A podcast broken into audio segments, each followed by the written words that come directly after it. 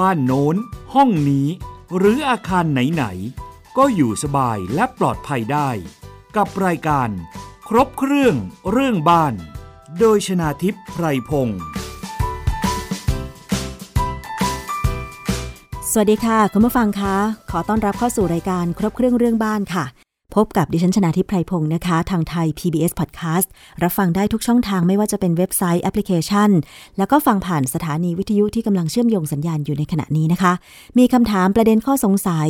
ส่งเข้ามายังรายการได้ไปกดถูกใจที่ Facebook Twitter YouTube แล้วก็ Instagram ของไทย PBS Podcast ได้ แล้วก็ส่งคำถามถึงรายการครบเครื่องเรื่องบ้านค่ะ ดิฉันยินดีที่จะเป็นสื่อกลางนะคะนำคำถามเหล่านั้นไปสอบถามกับผู้เชี่ยวชาญ ซึ่งก็จะมาตอบคำถามแล้วก็ล้วนแล้วแต่เป็นประโยชน์ สามารถที่จะแก้ไขปัญหาอาคารบ้านเรือนได้เลยนะคะ วันนี้เราจะมาพูดคุยกันในประเด็นที่เป็นข่าวเกี่ยวกับอุบัติเหตุ ตึกถล่มนะคะ ซึ่งเกิดขึ้นเมื่อ 12 ตุลาคม 2564 เกิดเหตุอาคารอาพาร์ตเมนต์เก่าสูง 6 ชั้น ย่านประชาชื่น ถล่มลงมาระหว่างที่มีการรื้อถอนอาคารค่ะทำให้ทับคนงานได้รับบาดเจ็บนะคะ โชคดีที่ไม่มีคนเสียชีวิต ซึ่งก็ถือว่างานรื้อถอนอาคารก็เป็นงานอันตรายแล้วก็มีความเสี่ยงสูง ในแง่ของวิศวกรรมนั้นเนี่ยงานรื้อถอนอาคารก็จัดว่าเป็นงานวิศวกรรมควบคุม ที่จะต้องมีลำดับขั้นตอนในการรื้ออาคารเพื่อให้เกิดความปลอดภัยนั่นเองนะคะ เพราะฉะนั้นค่ะวันนี้เราจะมาเรียนรู้ด้วยการถอดบทเรียนแล้วก็มาดูซิว่าการรื้อถอนอาคารที่ปลอดภัย มีขั้นตอนปฏิบัติอย่างไร ถึงแม้เราจะไม่ได้เป็นเจ้าของอาคารที่กำลังรื้อถอน แต่ถ้าเกิดว่ามีบ้านเรือน อยู่ใกล้ ๆ กับอาคารที่กำลังรื้อถอน เราจะมีการสังเกตหรือว่าวิธีการป้องกันอย่างไร และผู้มีหน้าที่เกี่ยวข้อง ก็คือ 1. เจ้าของอาคาร 2. ก็คือวิศวกรควบคุมการรื้อถอน และ 3 ก็คือหน่วยงานท้องถิ่นนั้นเนี่ยมีหน้าที่อย่างไรในการรื้อถอนอาคารให้ปลอดภัย เพราะว่าจากภาพเหตุการณ์ที่เราเห็นว่ามีการรื้อถอนอาคารอพาร์ตเมนต์เก่าสูง 6 ชั้น แล้วถล่มลงมาเนี่ยหลายคนก็ดูคลิปแล้วก็บอกว่าทำไมปล่อยให้เกิดแบบนี้ ดูเหมือนว่าภาพในคลิปเนี่ยนะคะ เหมือนจะเป็นการรื้อถอนที่ไม่ปฏิบัติตามขั้นตอนหลักการที่ถูกต้องทางวิศวกรรม เรื่องนี้จะเป็นอย่างไรนะคะ ดิฉันจะไปสอบถามโดยตรงค่ะกับผู้ที่ไปดูในที่เกิดเหตุนะคะ แล้วก็ จะให้ความเห็นในเรื่องของงานวิศวกรรมได้นะคะ ก็คือรองศาสตราจารย์ อเนกสิริพนิชกรค่ะ ผู้อำนวยการสำนักวิจัยและบริการวิทยาศาสตร์ และเทคโนโลยี มหาวิทยาลัยพระจอมเกล้าธนบุรีนะคะ สวัสดีค่ะ อาจารย์อเนกคะสวัสดีคุณน้ำครับ ขอบคุณมากเลยค่ะอาจารย์ที่วันนี้ให้เกียรติกับรายการครบเครื่องเรื่องบ้านอีกครั้งหนึ่งนะคะ อาจารย์ อย่างที่เราเห็นภาพไปค่ะ น่าตกใจพอสมควร คือถ้าดิฉันอยู่บ้านใกล้ๆแถวนั้น ถึงแม้ว่าอาคารหลังที่ถล่มลงมาเนี่ย จะมีอาณาบริเวณที่กว้าง ไม่ติดกับถนนหรือบ้านคนอื่นมากนักเนี่ยนะคะ แต่ถ้าเป็นอาคารที่สูงขนาด 6 ชั้นหรือหลายสิบเมตรขึ้นไปเนี่ย พอมันถล่มทีนึงเนี่ยนะคะ มันก็เกิดเสียงดัง มันก็เกิดเศษวัสดุฟุ้งกระจายรวมทั้งฝุ่นด้วยเนี่ยนะคะ ทำให้ตกอกตกใจกันไปยกใหญ่เลยทีเดียวค่ะ ในฐานะที่อาจารย์อเนกนะคะ ได้เข้าไปเป็นคณะของวิศวกรที่ไปตรวจสอบ อาคารแห่งนี้ที่ถล่มลงมาระหว่างการรื้อถอนเนี่ย อาจารย์ช่วยเล่าให้ฟังหน่อยค่ะ สภาพเป็นอย่างไร แล้วก็การวิเคราะห์สาเหตุคืออะไรคะอาจารย์ ครับเรียนอย่างนี้นะครับว่าอาคารที่จริงแล้วอาคารมันสูง 8 ชั้นนะครับเป็นอาคารสูง 8 ชั้นครับก็จริงไม่ ไม่เกิน 23 เมตร ก็ไม่ถือว่าเป็นอาคารสูงนะครับทีนี้ผมขออนุญาตเล่าให้ฟังนิดหนึ่งว่าอาคารที่อาคารที่ว่าเนี่ยนะครับพังลงเนี่ยที่พวกเราเห็นในคลิปนะครับ ซึ่งแพร่กระจายอยู่ในโซเชียลเนี่ยนะครับเราจะเห็นภาพของการใช้แบ็คโฮนะครับ แล้วเข้าไปกระแทกเสาไอ้คลิปอันนี้เนี่ยเป็นคลิปของการรื้อถอนนะครับ ในโครงการนี้เพียงแต่ว่าเป็นอาคารส่วนแรกนะครับ อาคารนี้จะเป็นลักษณะเป็นรูปตัวยูนะครับ ผู้รับจ้างทำการรื้อถอนก็ทำการรื้อถอนนะครับ ในข้างหนึ่งของอาคารนะครับ ซึ่งอันนั้นเนี่ยในคลิปนั้นเนี่ยเป็นการรื้อถอนซึ่งไม่โชคดีไม่ได้เกิดอันตรายอะไรนะครับ หมายความว่าเขาแบ็คโฮไปกระแทกนะครับ เสร็จแล้วก็กับหลังหันแบ็คโฮนะครับ แล้วก็ขับออกมานะครับ แล้วก็อาคารนั้นก็อาจจะถล่มใกล้เคียงกับไอความต้องการของเขานะครับ ส่วนอันที่สองเนี่ย มันยังไม่มีคลิปนะครับ ซึ่งการการถล่มอันที่สองเนี่ยจะแตกต่างกันนะครับเออเป็นการถล่มซึ่งมีลักษณะเอ่อไม่ได้ลงไปในแนวดิ่งนะครับ ก็ล้มถลาลงมานะครับทางด้านเสาที่โดนกระแทกด้วยแบ็คโฮนะครับ ซึ่งแบ็คโฮเนี่ยเขาจะมีแขนอยู่นะครับแบ็คโฮที่เราเห็นเขาขุดดินตักดินเนี่ยนะครับเขาก็เปลี่ยนไอตัวไอบักเก็ตหรือตัวบุ้งกีนะครับ กลายเป็นตัวกระแทกนะครับ ซึ่งตัวกระแทกนี้ก็จะมีน้ำหนักพอสมควรทีเดียวนะครับเออผมผมขออนุญาตเล่าให้ฟังนิดนึงว่าเออสภาพมันเป็นยังไงนะครับ ถ้าเราย้อนกลับไปดูคลิปเนี่ยนะครับท่านผู้ฟังที่ฟังในรายการนี้แล้วเนี่ย อาจจะย้อนกลับไปดูคลิป สิ่งที่เราพบคืออาคารเนี้ยนะครับเขามีการรื้อถอนนะครับพื้นชั้นสองนะครับ แล้วก็คานที่ประกอบพื้นนั้นนะครับ ในบริเวณชั้นสองความหมายคือว่า เเขาหรือชั้นสองไปปั๊บเนี่ยนะครับ จะทำให้เสาที่เดินจากชั้นหนึ่งนะครับ ผ่านชั้นสองแล้วขึ้นไปชั้นสามเนี่ย จะมีความสูงเป็นสองเท่าของความสูงของเสาเดิมซึ่งอันนี้เป็นประเด็นสำคัญนะครับ เจตนาของผู้รับจ้างเนี่ยเขาคงพยายามที่จะดำเนินการโดยการที่ทำให้ใช้อุปกรณ์ที่เขามีอยู่นะครับ แล้วไปกระแทกกับเสานะครับ แล้วทำให้เสามันหักโค่นลงครับ ซึ่งในกรณีนี้เนี่ย เสามันเป็นเสาที่ยาวขึ้นนะครับเออคุณน้ำลองเปรียบเทียบนะครับ ผมมีไม้นะครับเออมีขนาดหน้าตัดเท่ากันเนี่ยนะครับเออไม้อันที่หนึ่งเนี่ย สมมติว่ามีความยาวน้อยนะครับ ส่วนไม้อันที่สองนี่มีความยาวมากกว่า เวลาที่เรากดไม้ลงเนี่ย เราจะพบว่าอันที่ยาวมากกว่าเนี่ย มีโอกาสที่จะดอกนะครับ หรือการโก่งด้านข้าง ซึ่งอันนั้นเนี่ยจะเป็นเหตุผลนะครับ ที่เขาทำการรื้อถอน ชั้นสองแล้วก็คานนะครับอืมค่ะ เพื่อที่จะกระเทาะเสาต้นที่เราเห็นในคลิปเพื่อให้มันงอ แล้วก็เสาหักลงปุ๊บน้ำหนักมันก็จะลงมาตรงจุดนั้นใช่ไหมคะอาจารย์ ใช่ครับ เพราะว่าถ้าเกิดว่าเสาชั้นล่างหักลงเนี่ยนะครับ น้ำหนักคงที่นะครับก็คือตัวอาคารเองนะครับที่เป็นชั้นสามชั้นสี่ชั้นห้าชั้นหกชั้นเจ็ดชั้นแปดเนี่ยก็จะมีน้ำหนักมากนะครับ แล้วเมื่อเสามันขาดไปนะครับ ก็จะเปลี่ยนสภาพเลยนะครับ จากไอตัวถ้าทางวิทยาศาสตร์เนี่ยเราเรียกว่าพลังงานศักเป็นพลังงานจนนะครับ มันจะเคลื่อนที่ลงก็จะมีแรงมหาศาลทุกพวกเราลึกกันเนี่ยนะครับเเมื่อคราวที่เกิดนายวันวันนะครับหรือการชนเอาเครื่องบินไปชนอาคารWorld Trade Center ที่นิวยอร์กนะครับเราจะเห็นว่าลำที่สองเนี่ยเขาชนต่ำกว่านะครับ ก็แสดงว่าไอ้ตัวมวลของตัวอาคารเนี่ยมัน มันมากกว่านะครับชนหลังแต่ว่าล้มลงนะครับหรือพังลงก่อน และการพกพังอันนั้นเนี่ยถ้าเราจำกันได้เนี่ยมันจะเป็นพังในลักษณะที่เป็นในแนวดิ่งนะครับ ซึ่งในแนวดิ่งเนี่ยก็จะกระทบกับข้างเคียงน้อยนะครับอาจารย์จากเห็นภาพคลิปเนี่ยนะคะ คือเสาด้านหน้าส่วนหนึ่งของอาคารมันมีสามต้นใช่ไหมคะ แล้วก็ใช่ครับรถแบ็คโฮเนี่ยกระแทกเสาต้นกลางใช่ครับ อืม ทีนี้อาจารย์ตามหลักการรื้อถอนแบบนี้เขาเรียกว่าอะไรคะ เออจริง ๆ แล้วเนี่ยมันจะคล้ายๆกับการใช้ระเบิดนะครับ ในการที่ทำการรื้อถอนอาคารนะครับ แต่ว่าเนื่องจากว่า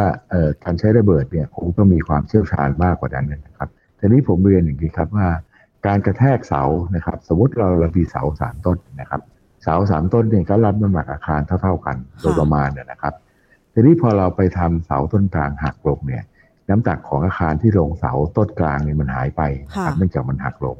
ก็จะถ่ายลงเสาสองฝั่งนะครับสองข้างนี่ออกไหมครับ เพราะนั้นเนี่ยก็จะเกิดการ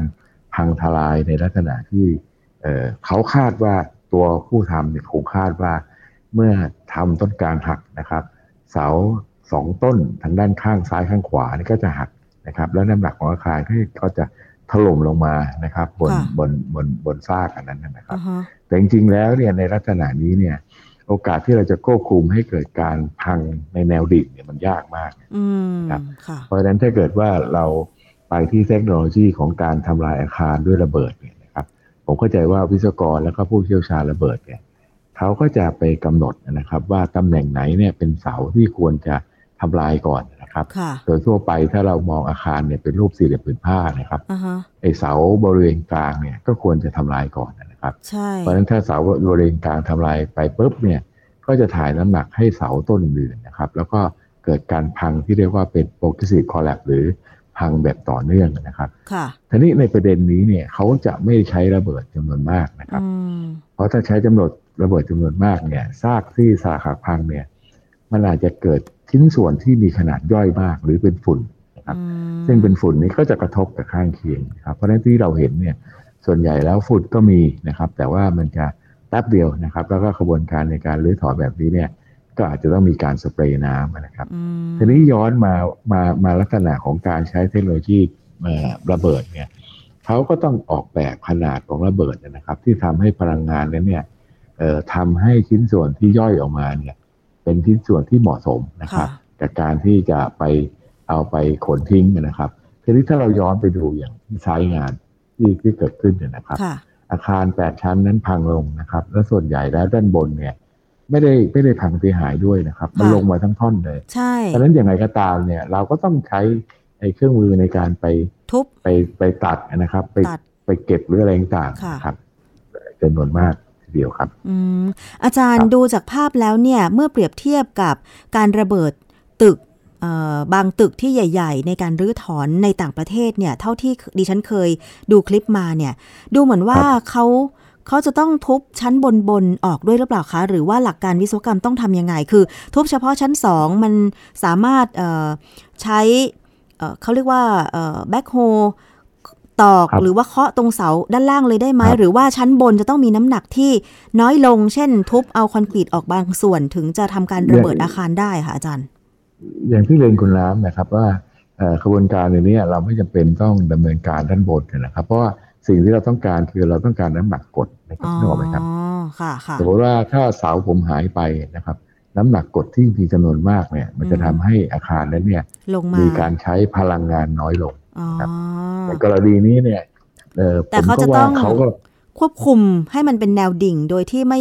อาคารไม่เอียงไปล้มทับอาคารข้างเคียงได้ยังไงคะอาจารย์ถูกต้องครับ ซึ่งซึ่งในลักษณะการใช้แบคโฮอย่างนี้เนี่ย การควบคุมอย่างนั้นเนี่ยทำไม่ได้ทำยากมาก แต่ว่าถ้าเป็นระเบิดเนี่ยทำได้ว่า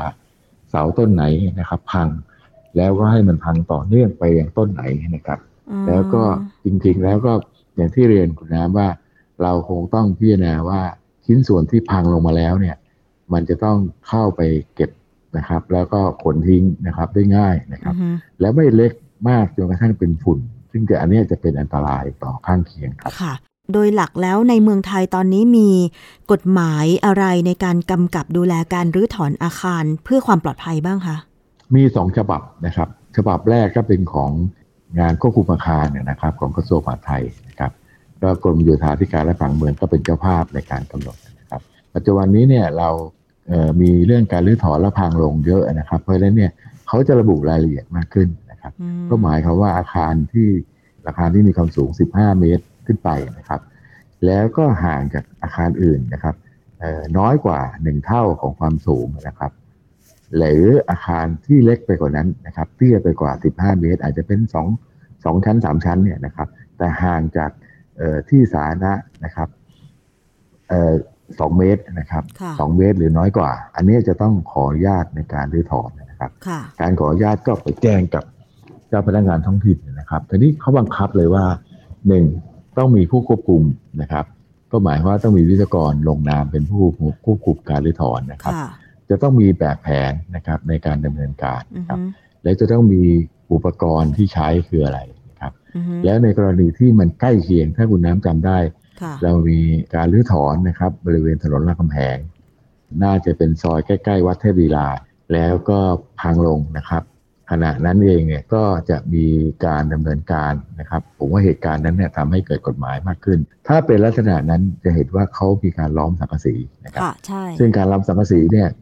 มันก็ยังไม่เพียงพอ เพราะว่าเวลาที่ประชาชนเดินไปเดินมานะครับ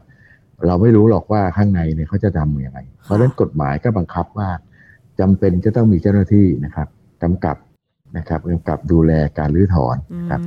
การเจ้าหน้าที่ที่ว่านี้หมายความว่า ในระหว่างที่เราทำสังกะสีล้อมนะครับ เราจะมีแผงกันของหล่นจากข้างบนนะครับขณะเดียวกันจะมีเจ้าหน้าที่นะครับ ซึ่งเขาสื่อสารกับภายในว่าขณะนี้เนี่ยกระบวนการรื้อถอนเนี่ยมันมีโอกาสที่มีอะไรจะหล่นไหมนะครับ ก็จะมีเจ้าหน้าที่ไปบล็อกไม่ให้คนเนี่ยเดินผ่านในระหว่างนั้น ซึ่งกระบวนการนี้เป็นกระบวนการที่มีความชัดเจนทั้งหมดเลยครับค่ะ เพราะฉะนั้นเนี่ยจะเห็นได้ว่าจริง ๆ แล้วกฎหมายในประเทศไทยเองก็มีการควบคุมการรื้อถอนอาคาร โดยเฉพาะอาคารสูงตั้งแต่ 15 เมตรขึ้นไปอยู่แล้วนะคะ แต่ว่าใช่ครับเหตุการณ์ของอาคารอพาร์ตเมนต์เก่าสูง 8 ชั้น ย่านประชาชื่นที่ถล่มลงระหว่างรื้อถอนเนี่ย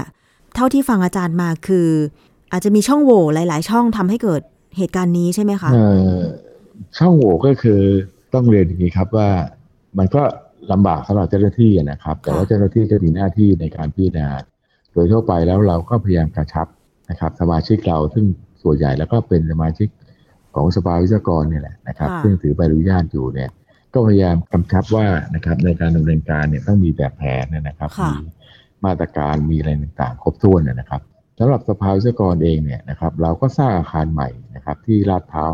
54 เราก็ไปซื้ออาคารพื้นที่ดินนะครับ แล้วก็มีการเก่าใช่ครับ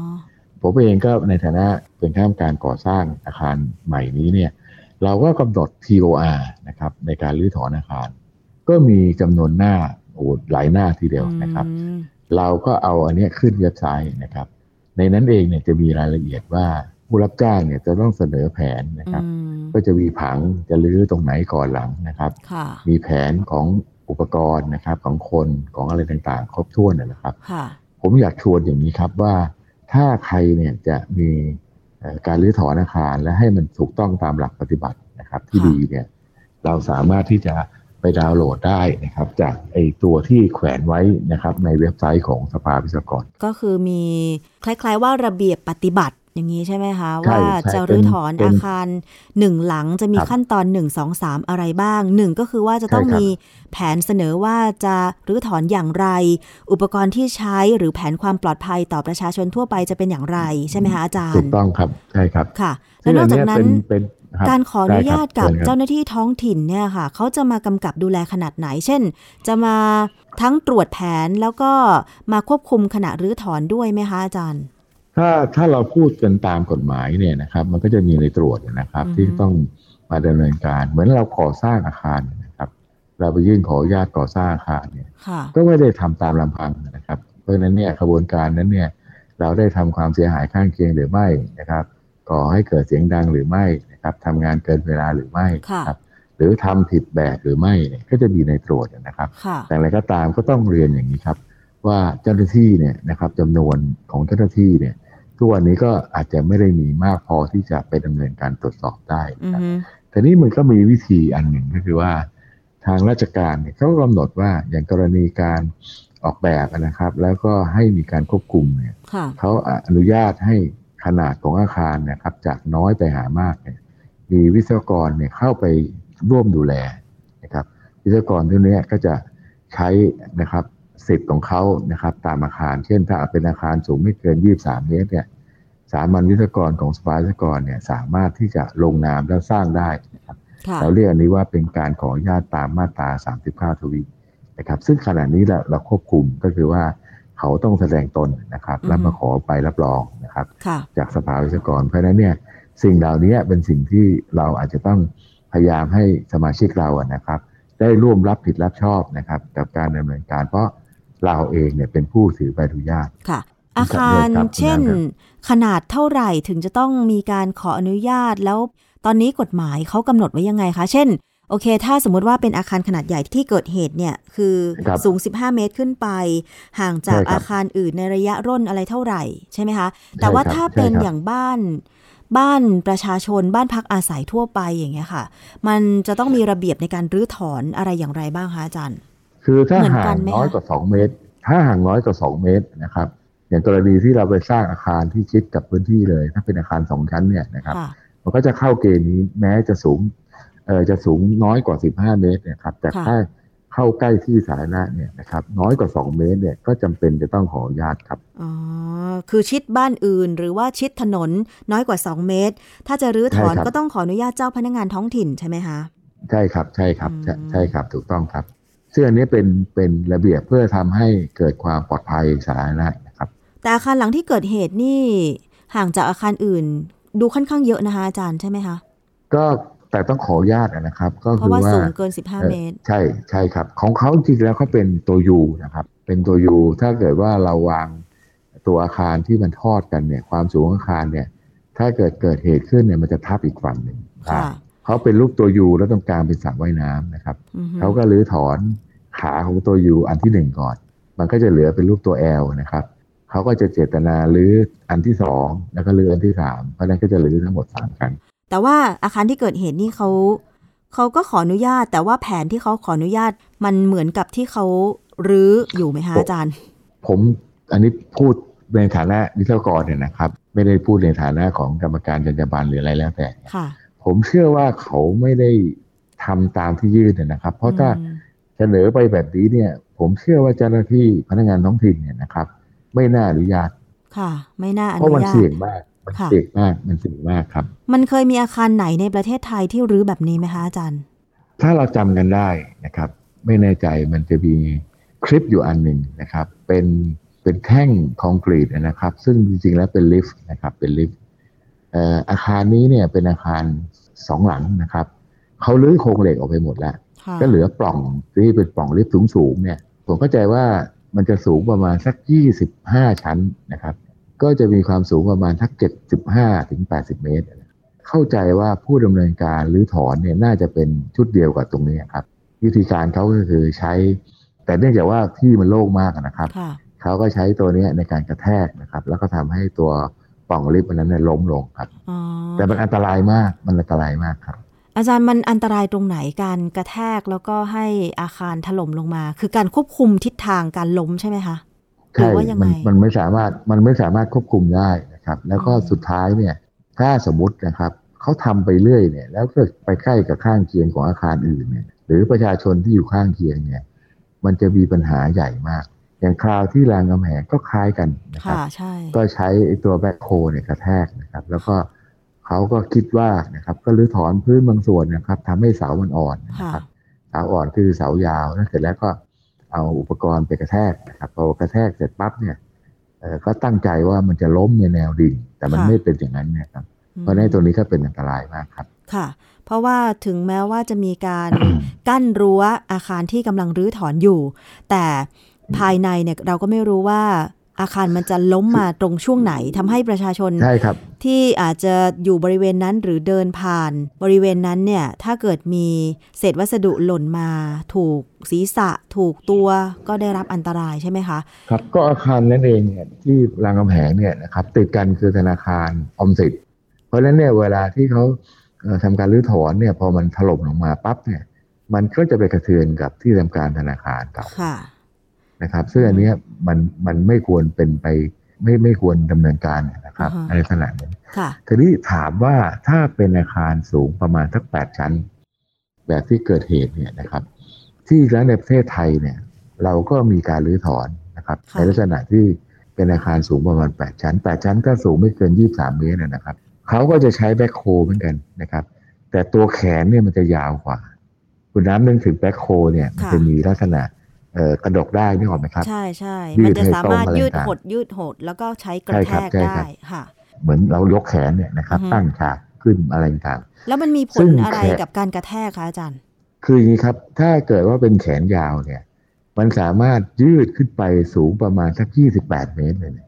อืมหมายถึงว่าจุดกระแทกจะสูงขึ้นอย่างนี้เหรอคะใช่ครับ หมายความว่าเขาจะดำเนินการทอยโครงสร้างด้านบนออก ทีนี้เขาก็มีลักษณะเป็นคีมด้วยนะครับ หมายความว่าเราสามารถเปลี่ยนปลายของตัวแขนเนี่ย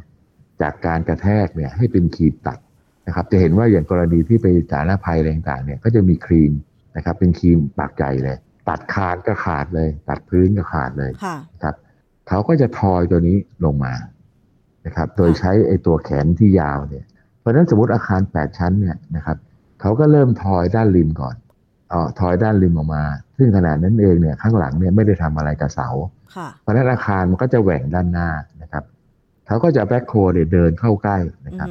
แล้วขนาดนี้เองก็สามารถที่จะไปเก็บได้เรื่อยๆนี่หรอไหมครับตัดทีละเสากระแทกทีละเสาอย่างเงี้ยเหรอคะอาจารย์ กระแทกเขาจะเก็บพื้นก่อน เก็บคานนะครับ แล้วเก็บเสาไว้นะครับ แล้วเสร็จแล้วเขาก็จะเอารถเนี่ยเคลื่อนเข้าไป เนื่องจากไม่มีคานไม่มีพื้นแล้วเนี่ยเขาก็มา แก๊บแก๊บแก๊บแก๊บในชั้นที่เจ็ดชั้นที่หกชั้นที่ห้าต่อไปนะครับ หลังจากนั้นก็ไปแก๊บเสาชั้นที่แปดชั้นที่เจ็ดอ๋อหมายความว่าทำงานจากด้านบนลงมาข้างบนลงล่างใช่ครับ จริง ๆ แล้วมันต้องทำจากข้างบนลงล่าง เพราะว่ามันเป็นไปไม่ได้ถ้าเกิดว่าเราไม่ได้ระเบิดนะครับ ยกเว้นการระเบิดอย่างเดียวที่ที่มันสามารถที่จะเอาชุดระเบิดเนี่ยนะครับ ไปติดตั้งบนชั้นล่างๆนะครับ แล้วใส่พลังงานที่ครับ แล้วอาคารอพาร์ตเมนต์ที่ถล่มนี่ ตัดเสาจากด้านบนลงมาไหมคะ ไม่ได้ตัดเลยครับ ตัดข้างล่างอย่างเดียวเลยเหรอคะอย่างเดียวเลยครับ ว้าวเนี่ยถ้าเราไปดูคลิปเนี่ย ซึ่งผมอยากให้สื่อมวลชนเนี่ยนะครับ มันดูเหมือนสนุกนะครับ มันดูเหมือนสนุก ผมก็เจอเจ้าหน้าที่เขาเขาก็บอกว่าเขาก็บอกว่าเขาทามาเยอะแล้วนะครับ อันนี้เป็นเป็นสิ่งที่เขาคุยกันนะแล้วเขาบอกเขามีหน้าที่ดูแลคนไม่ให้เข้าไปครับ แล้วก็คนขับเขาก็ว่ามันในกรในขออะไรเนี่ย ผมก็บอกว่าครั้งนี้โชคดีที่ไม่มีใครเสียชีวิต ถ้ามีคนเสียชีวิตเนี่ยนะครับ มันไม่ได้เรื่องของวิศวกรรมไม่เรื่องของช่างมันเป็นเรื่องคดีอาญาค่ะ กับประเด็นเรื่องของการรื้อถอนอาคาร มีหลักปฏิบัติอย่างไรเพื่อความปลอดภัย วันนี้ยังไม่จบนะคะ เพราะว่า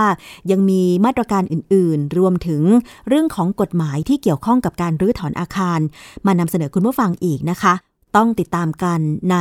ครั้งต่อไปค่ะ วันนี้ต้องขอบพระคุณรองศาสตราจารย์อเนกสิริพนิชกร ผู้อำนวยการสำนักวิจัยและบริการวิทยาศาสตร์ และเทคโนโลยี มหาวิทยาลัยพระจอมเกล้าธนบุรีมาก ๆ นะคะ ที่กรุณามาร่วมรายการ แล้วก็ให้ความรู้เกี่ยวกับงานรื้อถอนอาคารค่ะ ขอบพระคุณค่ะ สวัสดีค่ะ ครับ สวัสดีครับ สวัสดีทุกท่านครับสำหรับวันนี้หมดเวลาลงแล้วนะคะ ดิฉันชนะทิพไพรพงศ์ต้องลาไปก่อน สวัสดีค่ะ ติดตามรายการได้ที่ www.thaipbspodcast.com แอปพลิเคชัน Thai PBS Podcast หรือฟังผ่านแอปพลิเคชัน Podcast ของ iOS Google Podcast Android Podbean SoundCloud และ Spotify ติดตามความเคลื่อนไหวของรายการและแสดงความคิดเห็น โดยกดถูกใจที่ facebook.com/thaipbspodcast